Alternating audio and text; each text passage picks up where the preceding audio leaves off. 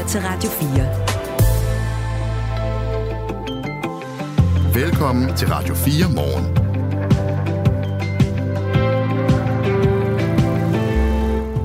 Det holder vi godt øje med, ikke sandt? Det gør vi i hvert fald. Og vi skal nok fortælle dig, hvis der sker noget nyt. Øh, hvad med Bornholm? Sejler færgerne dertil og fra, skriver Jørgensen. Og ja, øh, både og, ikke? Der er nogle aflysninger på de ruter, der ligger mellem øh, Ystad og Rønne. Øh, men der, der, sådan, i forhold til færgerne, så er der simpelthen så mange at holde øje med. Så det vi måske skal kode ned til er, at hvis man skal ud og sejle i dag, så er det rigtig god lige at opsøge sit øh, færgeselskab. Nu skal jeg lige prøve at finde den helt præcise, hvad vi helt præcist ved om... Altså, Bornholmslinjen har i dag øh, flere aflyste afgange på ruterne Rønne Ystad og Ystad Rønne. Øh, og hvilke det er, dem kan man se på Bornholmslinjens øh, hjemmeside, står det her. Nogle af de andre genvordigheder, der eksisterer, og kampen mod dem øh, kommer vi til at bruge noget tid på her til morgen. Der er for eksempel en 13-årig fyr, der har startet sin egen knæk cancerindsamling. Ham skal vi tale med om cirka 10 minutter her i Radio 4 morgen. Der er også coronaen, som vi jo har kendt i 3,5 år. En gammel øh, ven eller fjende, som øh, tyder på at have en storhedstid foran sig. Hver anden dansker kommer til at blive smittet her i vinterhalvåret. Det er gudskelov ikke noget, der lægger samfundet ned.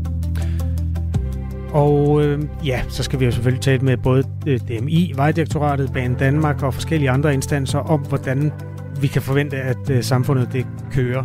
Os, der skal ud og færdes i det den her fredag, den 20. oktober. Er det ikke cirka det, vi ved lige nu? Jo. Som det så populært hedder. Mm. Vi holder øje med, hvad der sker øh, den her morgen selvfølgelig, og skal nok guide jer så godt vi kan. Radio 4 morgen er med Mette Vibe Utzon og Kasper Harbo. Godmorgen. Til Radio 4. Vi begynder på den anden side af Atlanterhavet. USA's præsident Joe Biden vil bede kongressen om lov til at bruge flere penge på at støtte både Ukraine og Israel. Det sagde Joe Biden i nat dansk tid. Amerikansk lederskab er det, der holder verden sammen. Amerikanske allierede er det, der holder os, USA, i sikkerhed, sagde øh, Biden blandt andet i sin tale. Og han fortsatte, vi kan ikke lade terrorister som Hamas og tyranner som Putin vinde. Jeg nægter at lade det ske.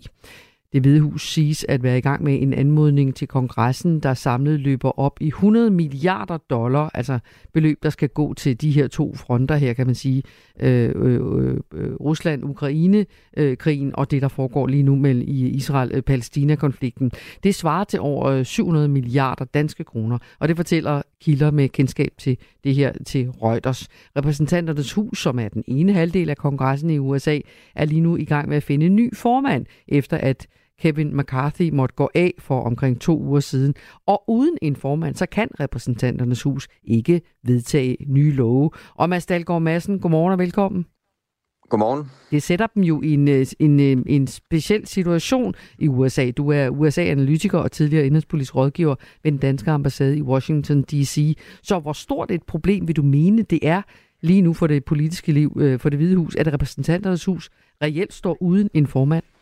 Det er et kæmpe, kæmpe stort problem. Det er blokaden for, at Joe Biden overhovedet kan gå i gang med at forhandle den her kæmpe, kæmpe sikkerhedspolitiske pakke. Fordi det er jo netop sådan i USA, at præsidenten kan kun bruge penge. Præsidenten kan ikke allokere penge. Det er kun kongressen, der kan allokere penge, og der er det, at repræsentanternes hus er det ene kammer. Så der skal være en Speaker of the House i det kammer, eller en formand for det kammer, før man overhovedet kan starte lovgivningsprocessen. Så Joe Biden, han kan sige, at han vil anmode om de her penge, sætte lidt mere pres på det her kammer, fordi han siger, at det er så akut. Men det her kammer kan simpelthen ikke engang starte med at forhandle eller håndtere de her penge, før der bliver valgt en Speaker of the House. Så hele lovgivningsapparatet er fastfrosset, som det er nu, så det er et stort problem for, for præsidenten i forhold til at fortsætte opbakningen til Israel og, og Kiev og Ukraine. Så det er noget, der skal gå hurtigt. Man kan sige, øh, i hvert fald hvis man spørger Biden, men vel også i det hele taget det amerikanske samfund, det er den konservative republikaner Jim Jordan, som har forsøgt at blive ny formand for repræsentanters hus to gange, men uden held. Og i dag vil han så forsøge at samle nok stemmer ved en tredje afstemning. Øhm, den her bliver, afstemning bliver så holdt kl. 16 dansk tid. Øh, mm. Hvad er det, den her Jim Jordan-affære går ud på? Hvem er han? Jamen, jeg kan godt sige at det har været så kaotisk. Nu har jeg observeret øh, kongressen i mange år. Jeg har aldrig oplevet så meget kaos, der er hos det republikanske parti lige nu. Manden, øh, der, der prøver at blive Speaker of the House, er Jim Jordan. For tiden, øh, der har været nogle andre, men nu er det altså Jim Jordan, der forsøger. Og en god sådan baggrundsinformation i det her, det er, at republikanerne sidder på næsten det snæverst mulige flertal i repræsentanternes hus. De har kun et flertal på fire sæder. Det vil sige, en hver, der vil være formand for huset, en hver, der skal være leder af republikanerne, skal næsten have hele partiet bag sig for overhovedet at blive valgt som formand. Og det er der ikke nogen, der kan formå. Øh, Jim Jordan han har omkring 20-30 republikanere, der nægter at stemme på ham. Og det er fordi, han kommer fra den yderste højrefløj. Han har prøvet at bruge sådan nogle meget bølle metoder for at, at få stemmerne bag sig. Og der har de sidste 30 her simpelthen bare stejlet på. Og nu prøver han så for tredje gang, men der er ikke rigtig nogen, der kan se, hvad der, er, hvad der har ændret sig. Så det er sådan lidt politisk Groundhog Day i repræsentanternes hus lige nu. Mm-hmm. Og, ret kaotisk. Og, og der er ikke nogen andre kandidater, ligesom, som kan trumfe al den her ballade, som man kan stille sig bag? Jamen, Jim Jordan han, øh, har selv saboteret den kandidat, som vi så for en uges tid siden, som er den, der hedder Steve Scalise, som der blev rejst fra, som, fra den moderate fløj, det republikanske parti, som, som, øh, som sådan det midterpartiet, og, og demokraterne i virkeligheden også kunne se sig selv samarbejde med.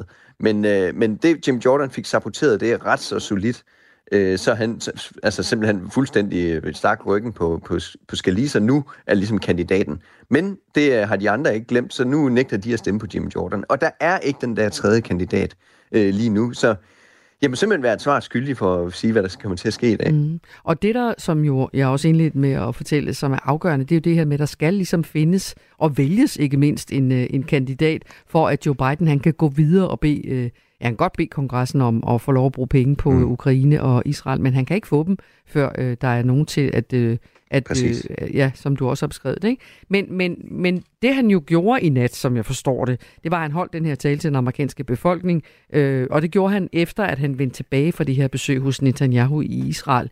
Øh, hvad, hvad var det ellers, han lagde vægt på i den her tale til amerikanerne i går aftes? Jamen, han lagde vægt på at sammenkoble Israel med Ukrainehjælpen. Fordi vi skal huske på, at i Ukrainehjælpen er blevet en politisk varm kartoffel i USA. I særdeleshed hos republikanerne er der en stigende skepsis for, hvorfor pokker USA skal blive ved med at hjælpe Zelensky og ukrainerne. Og i særdeleshed den fløj, som Jim Jordan han kommer fra, er virkelig skeptiske, og faktisk mange af dem vil have et fuldstændigt stop for, øh, for Ukrainehjælpen. Og Jim Jordan har selv udtalt, at jamen, han kan måske se sig selv stemme for omkring 6 milliarder dollar til Ukraine, hvilket slet ikke er nok penge til at få Ukraine igennem 2024. Man skal op på de der 60 milliarder, som Biden han beder om.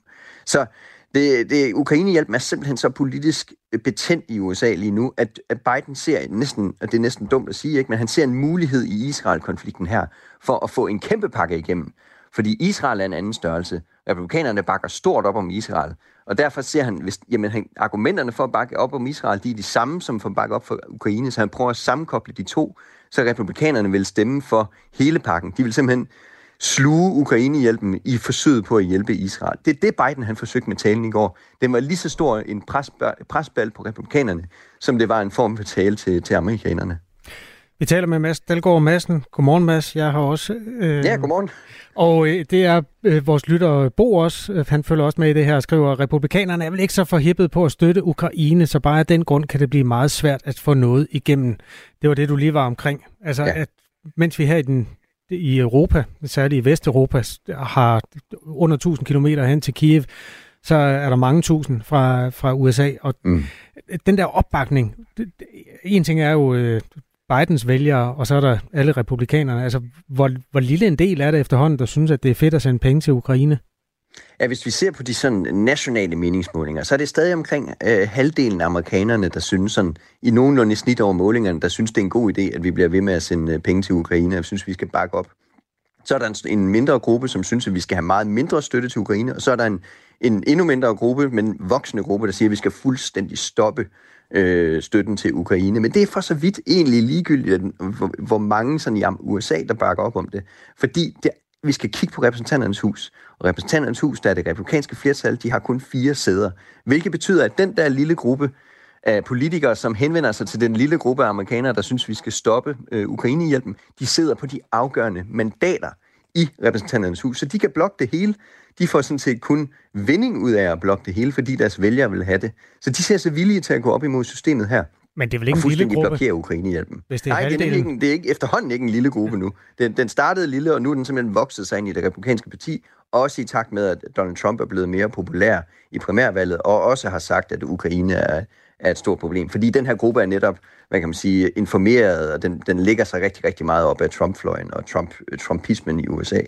Så, så det er en voksende, voksende gruppe, den her, og den har de afgørende mandater for tiden. Og som du beskrev det før, så det, handler det altså lige så meget om at få dem over på, på, på den, det, Biden opfatter som den rigtige side, påvirke mm. dem, lægge pres på dem, øh, når, når han holder tale til, til nationen, så at sige. Lige men, præcis. men, men hvad er så, Mads Dahlgaard Madsen, dit bud på, nu sagde du før, det er umuligt at sige, hvem det bliver, men hvornår, hvornår kan der komme en afgørelse? Hvornår kan man sige, hvem der kan kalde sig formand for repræsentanternes ja. hus?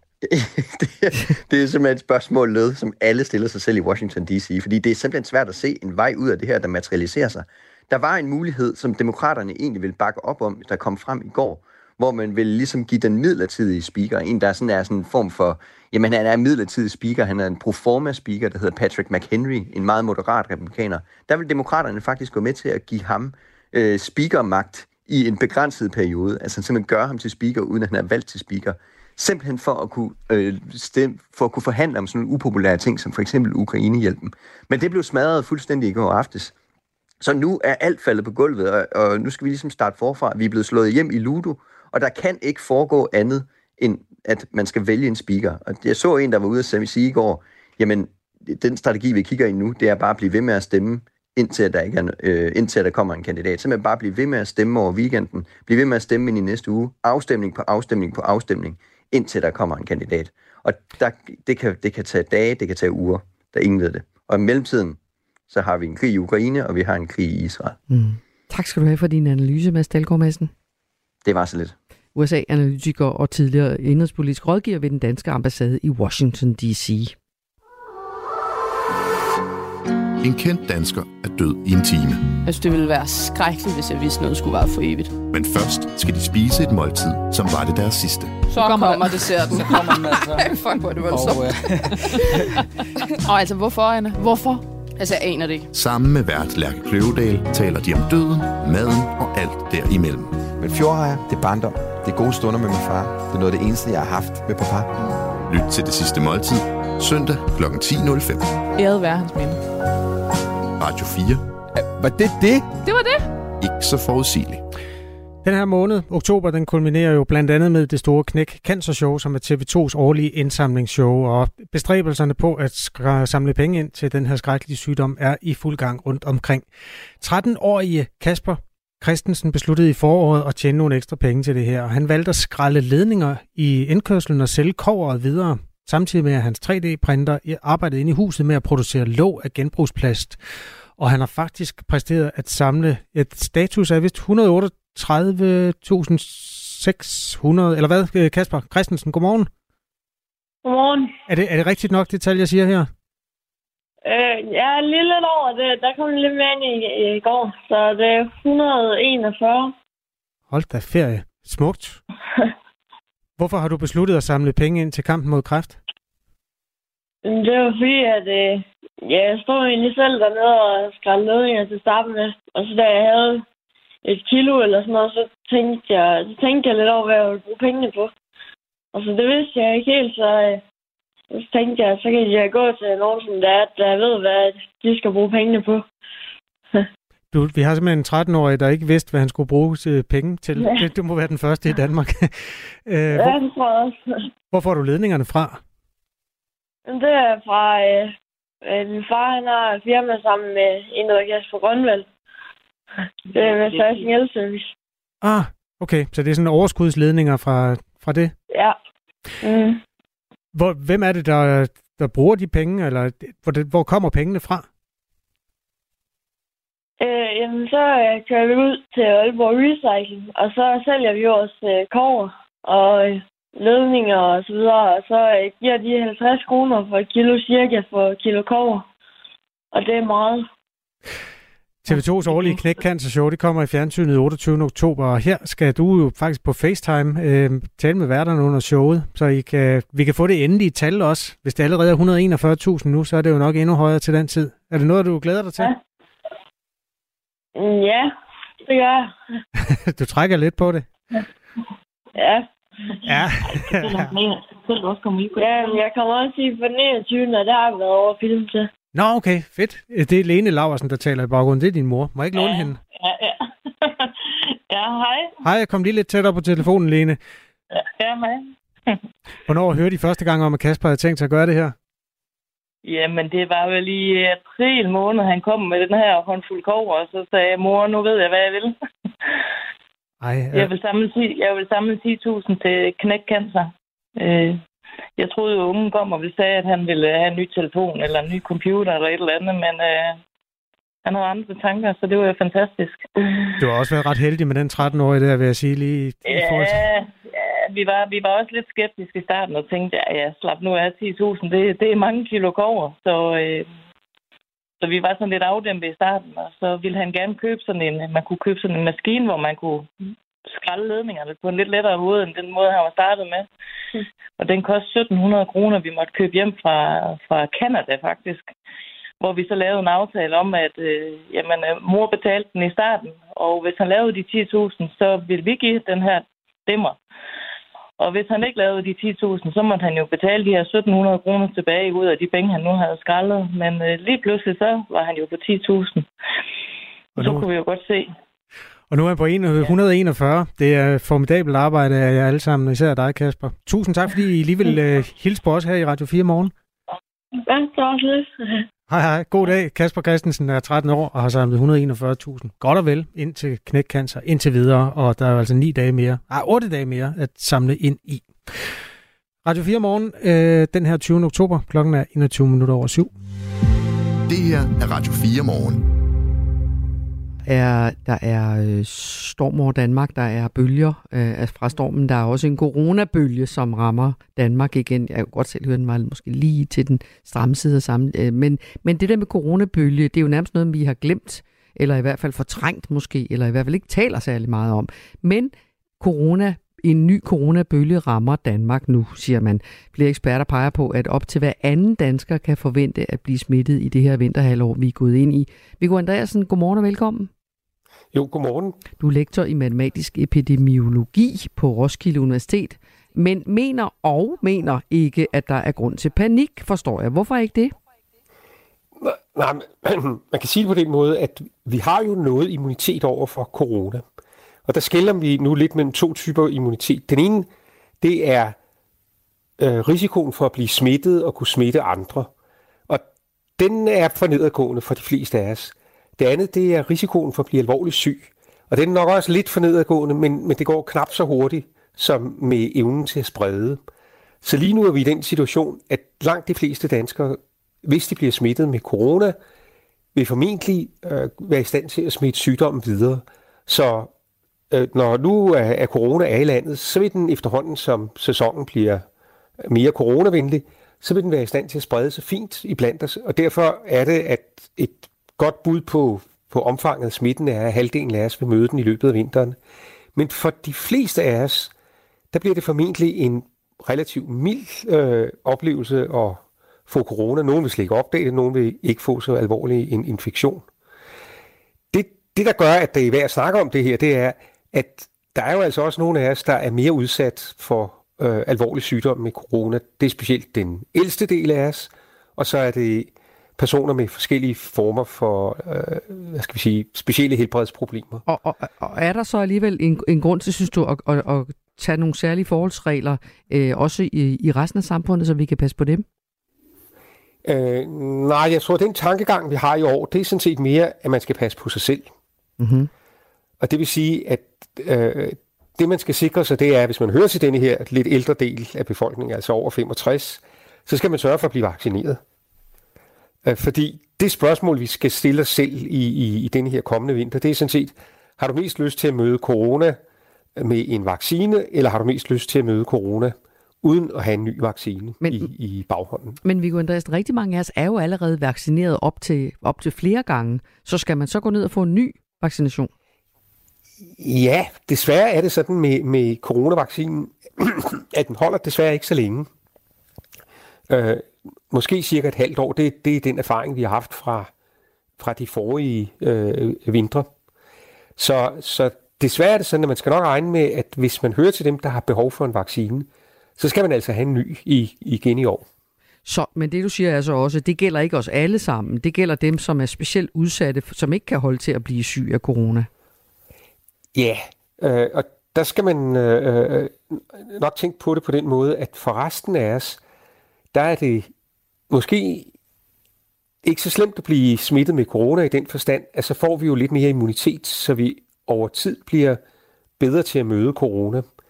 Og specielt skal man måske forestille sig, at når der er gået 20-30 år, og de fleste af os med jævne mellemrum har mødt corona, så vil det være sådan, at når vi bliver ældre, eller jeg må hellere sige, når I bliver ældre, fordi jeg hører selv til dem, der, skal til der er blevet vaccineret. Øh, når I bliver ældre, så er der formentlig ikke noget behov for, at I bliver vaccineret med corona, men det må man jo finde ud af til den tid. Mm.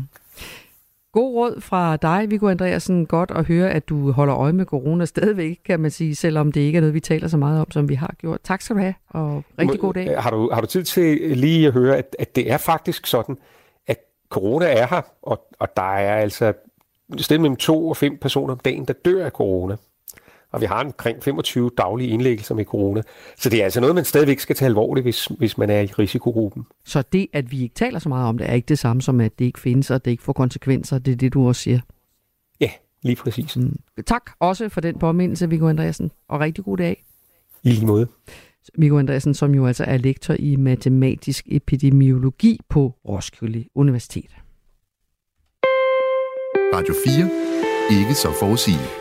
Øh, det er været heller ikke. Vandstandsmålingerne viser faktisk lige nu, at øh, nogle steder ligger det over prognoserne. Det gælder for eksempel i havnen i Åben Rå, altså i det syd øh, sønderjyske, hvor øh, de nuværende målinger tyder på, at det højvande, som man havde set komme, øh, som skulle have været ca. 125 cm over normal vandstand lige nu, det nærmer sig 150 cm over normal vandstand, og dermed altså et tegn på, at enten den bølge, man havde set komme, den kommer tidligere, end, eller at den bliver højere, end man havde håbet på. Der er mange steder, hvor vejret sætter sit præg her til morgen, og vi skal nok forsøge at øh, komme godt omkring i, mm, i, i landet, særligt selvfølgelig de øst- og sydvendte kyster, der bliver hårdest ramt af det her. På Ærø, der jo ligger syd for Svendborg, der raser stormen også, eller det kommer den i hvert fald til, og der er mere vand, end man er vant til. Der er aflyste færgeafgange, og øhm, det betyder jo faktisk, at de sidder fast på øen John Petersen. Godmorgen. Hallo. Hallo, kan du høre mig, John Petersen? Ja, det kan Ja, ja. Ah, der er du. Hej, øh, formand ja. for Ommel Beboerforening på Ærø. Jeg siger, de aflyste færger betyder, at I uh, sidder fast på øen. Hvordan er situationen? Generelt på øen? Ja. Jamen, øh, selvfølgelig blæser det ligesom alle mulige andre steder, men øh, det blæser, vi har i øjeblikket, synes jeg ikke er værre, som vi har oplevet så mange andre gange. Jeg er ikke klar over, hvor langt du er fra kysten lige nu. Øh, er du tæt på vandet? Ja, ja. Hvad? Jamen, selvfølgelig blæser det, og øh, øh, kombination med, med højvand gør det selvfølgelig situationen lidt anderledes, end den plejer at være, fordi i øjeblikket blæser det omkring 20 sekundmeter, tror jeg, her på øen, og det øh, har vi jo selvfølgelig oplevet før, men det er ikke så tit, at man har vinden fra øst, som vi har den øh, de her dage. Det gør den lidt specielt. Hvordan ser det ud med, med vandstand lige nu? Jamen, som du øh, sagde lige før, så er vandstanden cirka 1 øh, meter og 5 over daglig vand. Det har vi også oplevet før, men øh, fra nu af så op efter bliver det selvfølgelig mere og mere kritisk, det er klart. Hvad har du gjort der for at forberede dig? Øh, ja, nu bor jeg ikke et sted, hvor det er så, så kritisk. Jeg har selv et, øh, sådan et lille hus, øh, fiskehus, der ligger ned til vandet, og øh, Ja, der er ikke så meget at gøre, enten fjerne tingene fra gulvet og sætte dem lidt op, fordi uh, bliver oversvømmet flere gang. Er det sket før? Ja, ja. Flere okay. gange. Så venter man på, at det tørre igen. Er det, er det sådan, man griber det an? Ja, der er ikke så meget andet at gøre. det er der ikke. Øhm, det her faktum med aflyste færger, er det problematisk for folk på Ærø? Ja, det vil det jo selvfølgelig indvirke på vores hverdag. Det er klart, nu har jeg selv et firma på øen, som øh, også får varer fra dag til dag, og der får vi så ikke nogen i dag. Sådan er det jo. Men øh, nu kan vi jo rigtig føle os som nogle øboere, når der ikke er nogen... ja, der bor 6.084 mennesker. Øh, ja. Den seneste optælling øh, fra Ærø Kommune, og du er altså en af dem, John Petersen, ja. formand for Ommels beboerforening på Ærø. Ja. Har I sådan en form for samling eller noget fællesskab omkring forberedelserne til sådan en storm? Det lyder som noget, der I trods alt har prøvet før.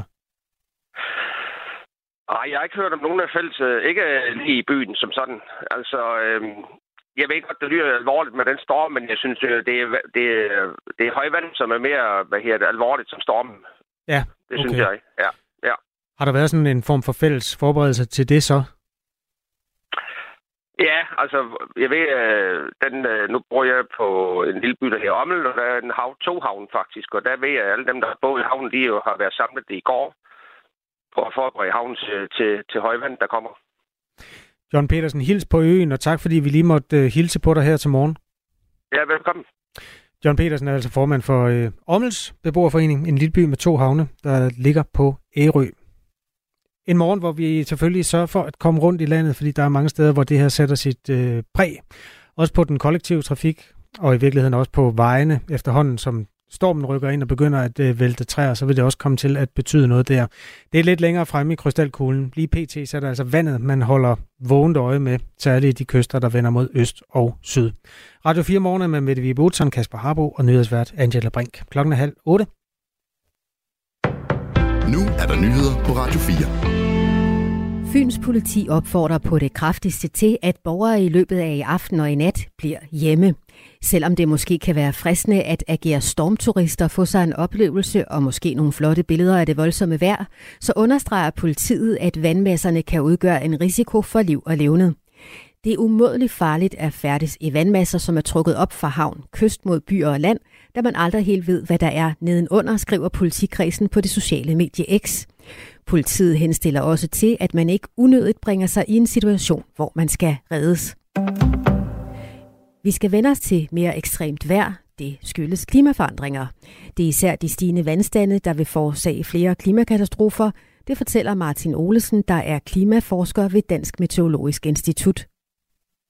Når så vi har hævet øh, havniveauet, og vi har de her stormfloder øh, med jævne mellemrum, øh, 5 års hændelserne, hver femte år, 20 års hændelserne, hver 20. år, 100 hændelserne hver 100 år i, øh, i gennemsnit, jamen så bliver de bare kraftigere, øh, selve stormfloderne. Altså det vil sige, det bliver, det kommer, vandstandene kommer til at stå nogle centimeter øh, højere, end de vil have gjort uden.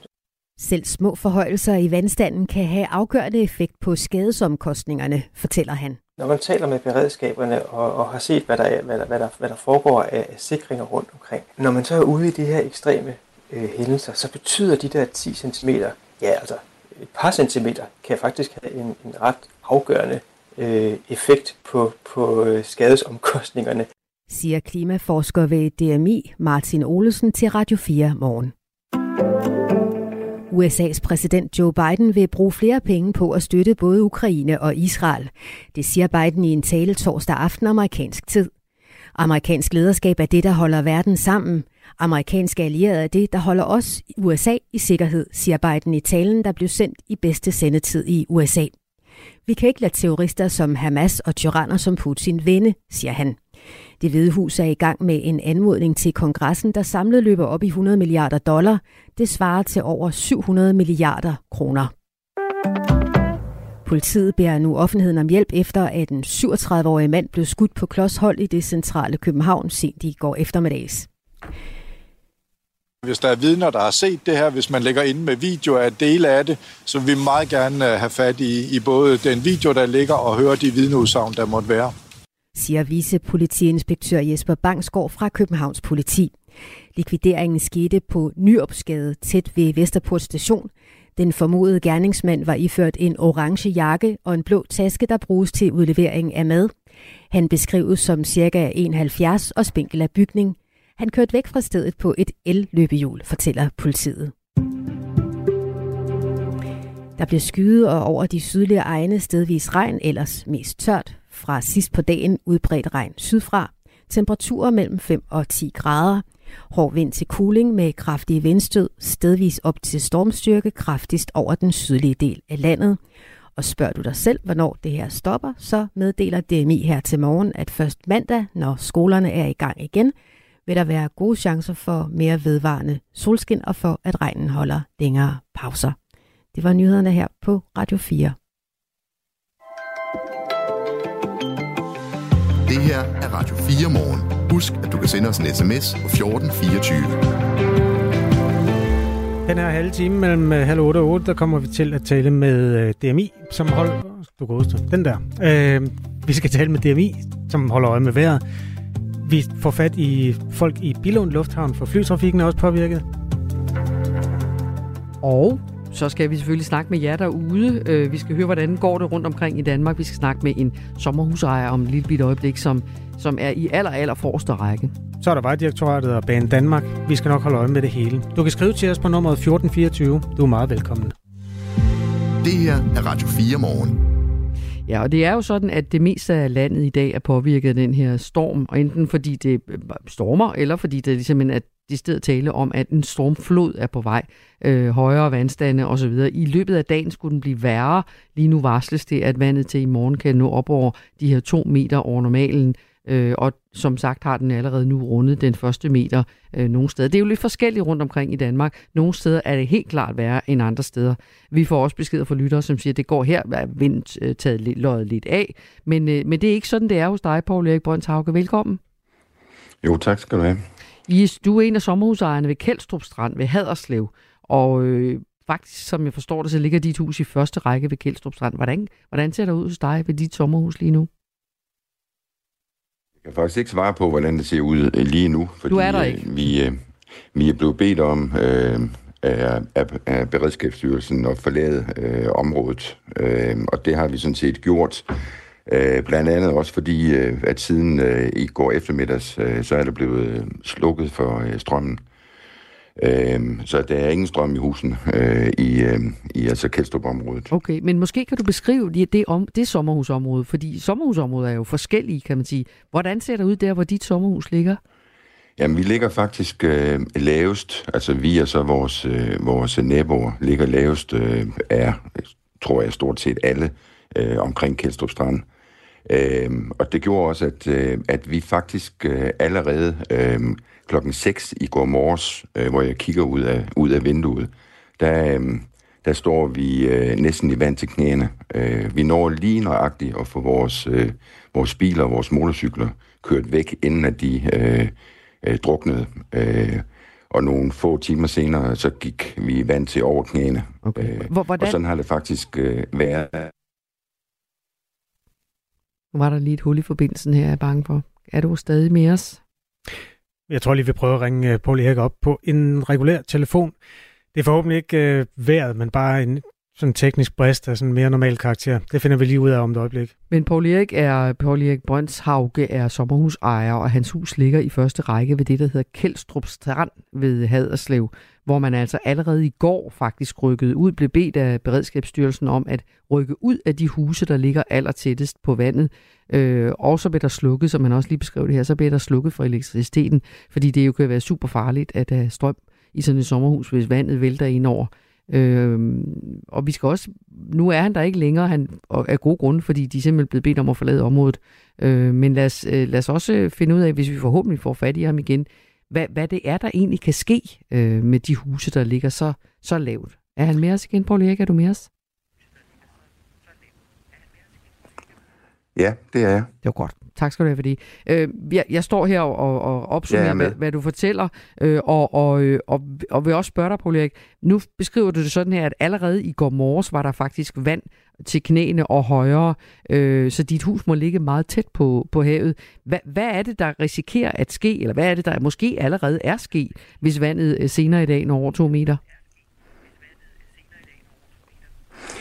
Ja, altså vi ligger, øh, øh, vi ligger lige ud til, øh, lige ud til vandet, øh, og da jeg forlod det dernede, øh, der, der var vandet øh, allerede så højt, så, så stranden var helt væk, og, og øh, vandet var begyndt øh, at stige øh, op til øh, øh, overkanten af vores øh, mur, som vi har øh, ned mod stranden, øh, og blæsten var jo øh, så stærk, øh, så vandet slog jo allerede øh, ind over huset. Øh, der i går morges. Øh, det var så som om, at, øh, at, at vinden øh, løjede lidt, eller den drejede i hvert fald fra mere øh, sydøst til øst, øh, og det hjælper ved Kjeldstrup Strand, hvis den kan holde sig som en ren østenvind. I hvert fald hvad altså blæst angår, og dermed øh, vand ind over øh, husene. Hvad, hvad har I gjort, altså du og dine naboer, hvad, hvad har I kunne gøre for at holde vandet ude af sommerhusene? Jamen altså, det, øh, altså sandsække, øh, sandsække, øh, vores hus ligger, øh, ligger øh, altså selve huset øh, ligger øh, sådan rimelig højt, så det har vi aldrig nogensinde haft, øh, haft vand inde i. Øh, det er fra 1928, øh, bygget af min morfar. Øh, og i de der næsten 100 år, der, der er selve huset ikke blevet ramt. Det bliver det den her gang, øh, hvis øh, prognoserne de holder stik. Øh, hvorimod, øh, og så skråner vores grund nedad, øh, så vores, vores annex, øh, der, stod, øh, der stod cirka 60 cm vand, da jeg forlod det i går allerede. Øh, og der er intet at gøre. Altså, øh, altså, man kan jo ikke bygge sandsækker op i en højde af en meter 40, øh, som de jo taler om, eller måske ovenikøbet mere.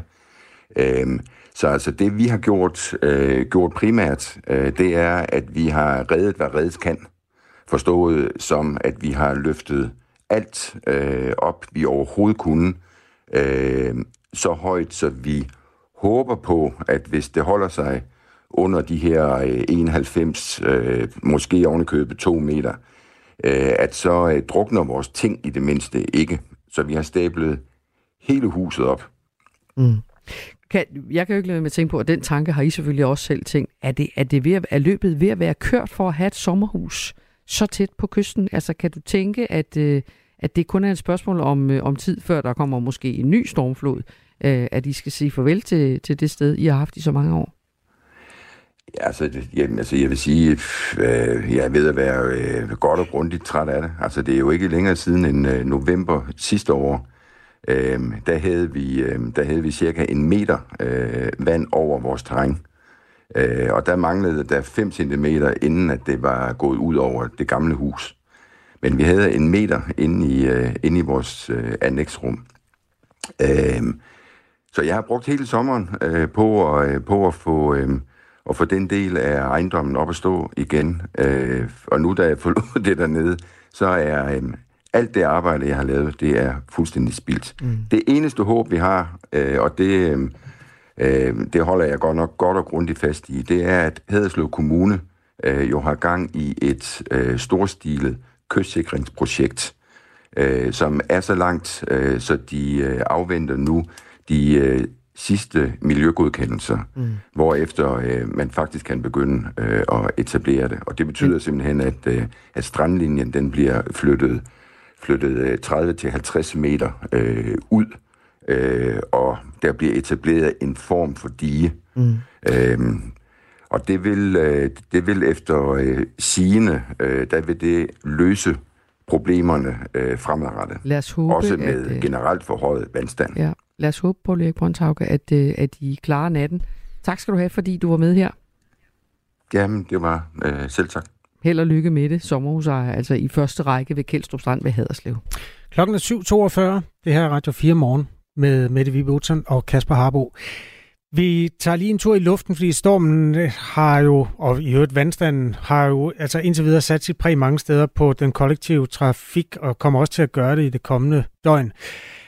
I luften ser det dog ud til, at det går mere normalt for sig, i hvert fald i første omgang. Dan Prangsgaard er kommunikationschef i By, øh, Bilund Lufthavn. Godmorgen. Ja, godmorgen. Øhm, hvordan kan det være, at stormen ikke har så stor betydning for flytrafikken? Altså, det er først og fremmest vindhastigheden, der, der afgør det. Og så kan man sige, at vores øh, landingsstartbane, den, øh, den er positioneret øh, øst-vest. Og det betyder, med den vindretning, der er nu, at, øh, at så påvirker det ikke øh, trafikken. Og det, det er jo selvfølgelig også fordi, at vindstyrkerne ikke kommer op i, øh, i nærheden af det, som, øh, som kan påvirke det. Øh, situationen havde været noget andet, hvis vinden havde været nord-syd, så, så, ville det, øh, så ville det have betydet noget. Men i det her tilfælde øh, kan vi ikke se, at det betyder noget for vores drift. Det er øh, sidste fredag i uge 42, som er en uge, hvor rigtig mange mennesker rejser ud, og de skal også hjem igen. Er det den store dag i dag, eller er det i morgen? Ja, i dag er, i dag er pænt travlt, men, men i morgen vil, øh, vil helt sikkert være, øh, være, være mere travlt i lufthavnen. Og, og sådan var det også øh, i den forgangne weekend. Der var det også øh, lørdag, som, som var den helt store dag. Øh, og det kan vi også se på vores trafik, at øh, der er flere mennesker i lufthavnen i morgen. Øh, så, øh, så, så det er fuldstændig rigtigt. I går kom jo meldingen om, at øh, Norwegian tilbød, eller tilbød sine kunder at ombooke under forskellige forudsætninger med adresse til, til vejret. Når man sådan tager den slags øh, skridt i et øh, flyselskab, så undrer det mig, at I, er, I har så meget øh, normalitet ind over situationen i, i Billund. Hvad, ved, hvad, kan du beskrive, hvad forskellen er? Øh, ja, jeg, jeg kan dårligt sige så meget lige i den konkrete sag omkring, den, den kender jeg ikke så meget til. Øh, men, men som sagt, situationen for os er jo en, en, øh, vi, vi har folk, som sidder og holder øje med vejret, og, øh, og de kigger jo først og fremmest på, på vindhastigheden, og så kigger de på, hvordan den påvirker vores start-landingsbane. Øh, øh og i det tilfælde, der, der, der er der ikke noget, der indikerer med de prognoser, vi kigger ind i nu, at vi kommer i, øh, vi bliver udfordret. Øhm, så hvad den konkrete lige er omkring Norwegian, det, øh, det, det ved jeg ikke, og det er jo formentlig øh, øh, et fly, som er startet fra en anden destination øh, end hos os i hvert fald. Dan Prangsgaard er altså kommunikationschef i Billund Lufthavn, hvor man så, altså, skal jeg forstå det rigtigt, at alt er, som det plejer at være? Ja, det, øh, det, det er faktisk meget præcist sagt. Okay, jamen det er da rart, at der er nogen, der kan gyde en lille smule olie på vandet i den katastrofestemning, der er nogle steder i nyhedsdækningen ja. i dag. God dag. Ja. Tak i lige måde. Øhm, og der er nogle rolige meldinger, altså fra Billund Lufthavn, hvor blæsværet indtil videre ikke påvirker den kollektive trafik. Det kommer det til at gøre andre steder. Der er aflyste færger og en masse afhængig af, hvilken rute man skal med. Den helt centrale i Danmark, den der forbinder Sjællands Øde og Aarhus, den sejler sådan set indtil videre, som den skal. Den, vej, den vender også den rigtige retning, altså øst-vest. Man er en lille smule nervøs for den seneste afgang, altså i aften, hvor det også er blæst meget op. Mange lokale færger er øh, i øjeblikket enten indstillet eller ser ud til at indstille nogle af deres afgange, fordi vandstanden betyder, at det simpelthen er for svært at lægge til.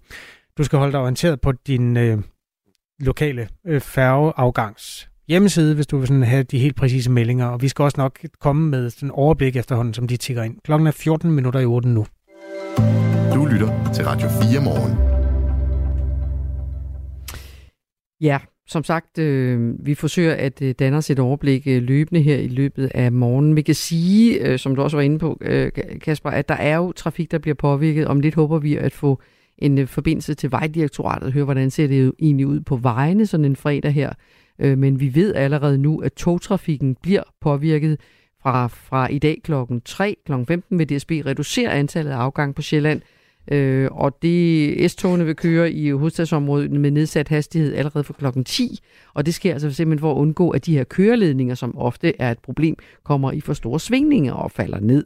Øh, øh, fredag aften, når uværet så er gået mod vest, øh, siger DSB, så vil det betyde færre tog fra Fredericia og op mod Aalborg, også fra kl. 20. I skovrige områder kan det ske, at togene bliver nødt til at køre med nedsat hastighed. Det giver næsten sig selv, øh, hvorfor der kan falde ting ned på, øh, på, på, på, på kørelæmerne også. Jeg tror, vi skal en tur ud på vejene nu, for det er jo altså øh, den individuelle trafik, hvor der også kan komme en form for aftryk efterhånden, som træer begynder at øh, vælte. Vejdirektoratets Lasse Vinke Andersen er vagthavende lige nu. Godmorgen. Godmorgen til jer. Hvordan ser det ud lige nu øh, på vejene? Øh, kan du give sådan et helt øh, nationalt overblik? Jamen, sådan overordnet set, så ser det faktisk øh, rimelig øh, fint ud, og det har til altså dels også noget at gøre med, at efterårsferien stadig spiller ind, så der er ikke så mange mennesker, der vælger at køre ind på arbejdet. Vi har her inden for den sidste øh, times tid allerede begyndt at få de første meldinger om øh, væltede træer nede i det sønderjyske, og så har vi nede på Farøbroerne også haft en, øh, en lastbilskærm, der har flået rundt. Så blæsten begynder i hvert fald at, at tage til. Det er jo stadig efterårsferie og dermed også øh, travle rejsedage. Hvordan skal man forholde sig, øh, sådan, hvis man skal krydse landet? Er der nogle sådan særlige... Man kan jo ikke forudse, hvilke træer der vælter, men er, er der nogle sådan helt særlige forholdsregler, der gælder på nogle strækninger? Ja, altså lige, det plejer jo typisk at være ved de her rejsedage, at det bevæger sig sådan fra øst til vest, som på tværs af landet, og så kan man jo så sige, at øh, lige i det her tilfælde her, der, øh, må man i hvert fald gerne gøre sig opmærksom på øh, status på selve broerne, Øh, for lige nu så har vi godt nok på Vejlefjordbroen og, og, og Svendborgbroen, der har vi også nogle restriktioner, hvor vi øh, fraråder lette køretøjer og køre over. Så skal man ud og køre med, med campingvogn eller trailer, så er det i hvert fald, øh, man skal i hvert fald lige tænke sig ekstra godt om, og så lige holde øje med vejrudsigten og den gældende trafiksituation. Vindfølsomme køretøjer er defineret på storebælt.dk som øh, ja, campingvogne, trailer, anhængere og lette autocamper og i øvrigt, hvis man kører lastbil, så skal man tænke over det, når man ikke har noget i, eller hvis man har en let last, eller ikke har noget deri. Er der andre ting, som kører til i kategorien lette køretøjer? Der er også nogle biler, der ikke vejer så meget, for eksempel. Ja, hvad for nogle biler det lige er, det, det skal jeg ikke gøre mig klog på. Men det er faktisk øh, det, som øh, Storbælt de også siger. Det er det der med, med tomme, øh, øh, tomme kassevogne, tomme lastbiler, øh, autocamper og alt det der, hvor vinden det kan komme ind fra siden og tage godt fat. Øh, og så, for så kan der altså komme til at ske altså eventuelt ulykker med biler, der vælter, eller gods, der ryger ud på, på selve vejbanen. Øh, det har vi jo set før, og når det sker, så sker det altså rimelig hurtigt. Vores lytter Ivan kører lastbil og har kørt fra Fyn til Sjælland og melder, at det gik rigtig fint. Og han følger jo altså også vindretningen, øh, eller det var så mod vinden, men ikke desto mindre. Øh, det, det er der, hvor man oplever de mindste problemer. Er det sådan tommelfingerreglen, at øh, hvis man har, har vinden i siden, det er der, der er problemer? Ja, det er, når vi har de her sådan, øh, tværvinde her, altså, som er sådan hurtige vindstød, som kan komme sådan ud af det blå. Øh, og man kan jo sige, lige sådan, når vi kører sådan fra øst til vest, øh, sådan fra Jylland mod Sjælland, så har vi heller ikke nogen advarsler, som for eksempel øh, Lillebæltsbroen. Det er mere på det her, som vi herinde øh, i, sådan i fagsprog kalder sådan de lodrette broer, altså dem, der kører fra nord mod syd, øh, som vi har restriktioner på. Og det er jo fordi, at vinden den kommer østfra og, og, og går ind mod, øh, ind mod Jylland derfra, som... Øh, som spiller ind. Og så må vi se, hvad, hvad restriktionerne kommer til at sige senere her senere på aftenen. Jeg taler med Lasse Vinke Andersen, der er vagthavende ved Vejdirektoratet. Nu taler vi meget om vind, men det helt store problem bliver jo også vand mange steder. Er der nogle steder, hvor I forventer, at nogle veje simpelthen bliver sat ud af spil? Vi kommer i hvert fald til at forvente, så nu med DMI's øh, sidste melding med kraftig vand, eller med kraftig øh, regn, at øh, med vandet på vejen, så kan der altså øh, være glatte veje mange steder og risiko for akvaplaning, og det gælder især også i byområder, hvor der også er viadukter, hvor der eventuelt kan komme til at ske oversvømmelse. Det skal man i hvert fald også være opmærksom på. Og når det så spiller ind med, med, med, med vejret her, så kan øh, blæsten jo også gå ned og, og trække vejret, eller vandet fra vejen op i luften, sådan så sigtbarheden bliver måske lidt dårlig også. Øhm, jeg tror, det var det, Lasse Vinke Andersen. Har du øh, mere med det? Jeg, jeg synes, jeg føler mig godt oplyst. Tak skal du have for hjælpen. det var godt. Selv tak. Hej, hej. Vi har jo, øh, vi har jo Kasper, vi har vores øh, eksperter, som holder øje med situationen over hele landet. Så har vi også vores lytter. Øh, de holder også øje med, hvordan det er i hvert fald hjemme hos dem selv. Jo. Skal vi ikke tage et par stykker af dem? Carsten Nørlund skriver, Godmorgen til jer her. 20 km syd for København ved Greve Hundi har stormen mistet lidt af sin styrke. Den er ikke så intens som i går, så den er da tabt pusten lidt. Der er også en anden lytter, som øh, bor i Aarhus. Hun skriver, jeg bor på det andet højeste punkt her i Aarhus. Det blæser ekstremt meget, men ellers er alt ok. Jeg fik sikret mine havemøbler øh, i går øh, sammen med naboen i øvrigt. Øh, fik, hun, øh, fik hun hjælp til det. Øh, så er der en anden, der skriver, der er ikke storm i Jylland. Det blæser 10 sekundmeter. Der er ikke engang cooling, 15 øh, sekunder øh, meter. Der er bare en frisk vind. Ja, så vinden er altså ikke øh, sådan, det er den, som vi skal blæser op, hvis jeg må sige det på den måde. Til gengæld så er vandstanden altså meget alvorlig. Den er stigende rigtig mange steder. Øh, vandstanden i Østersøområdet har steget stødt det sidste døgn, og det kommer til at fortsætte frem mod midnat, hvor øh, vandstanden topper. Øh, prognoserne har jo varslet, at man kunne opleve helt op til 2,40 meter over normal vandstand. Dertil kommer jo altså nogle bølger, der får yderligere centimeter, eller sågar op til en meter øh, til det her. Øhm, og derfor er det jo bekymrende nyt, at vandstandsmålingerne faktisk nogle steder ligger 5 cm over, og nogle steder helt op til 20 cm over de i forvejen forholdsvis pessimistiske prognoser. Det her det kommer til at ramme Sønderjylland rigtig hårdt. En lokal beredskabschef siger til TV2, at det her det er øhm, indtil videre, altså man, man bereder sig på det værste. Vi har gjort alt, hvad vi kan gøre for at gøre os klar. Det er et kæmpe område, vi har skulle tage hånd om, så det bliver voldsomt, siger øhm, beredskabsdirektør ved Brand og Redning i Sønderjylland, Holger Andersen til TV2. Klokken er 7 minutter i 8. Du kan skrive til os på nummeret 1424, hvis du har en lille lokal beretning om, hvordan øh, den her storm, skråstrej stormflod, rykker nærmere på dit område. Det her er Radio 4 morgen.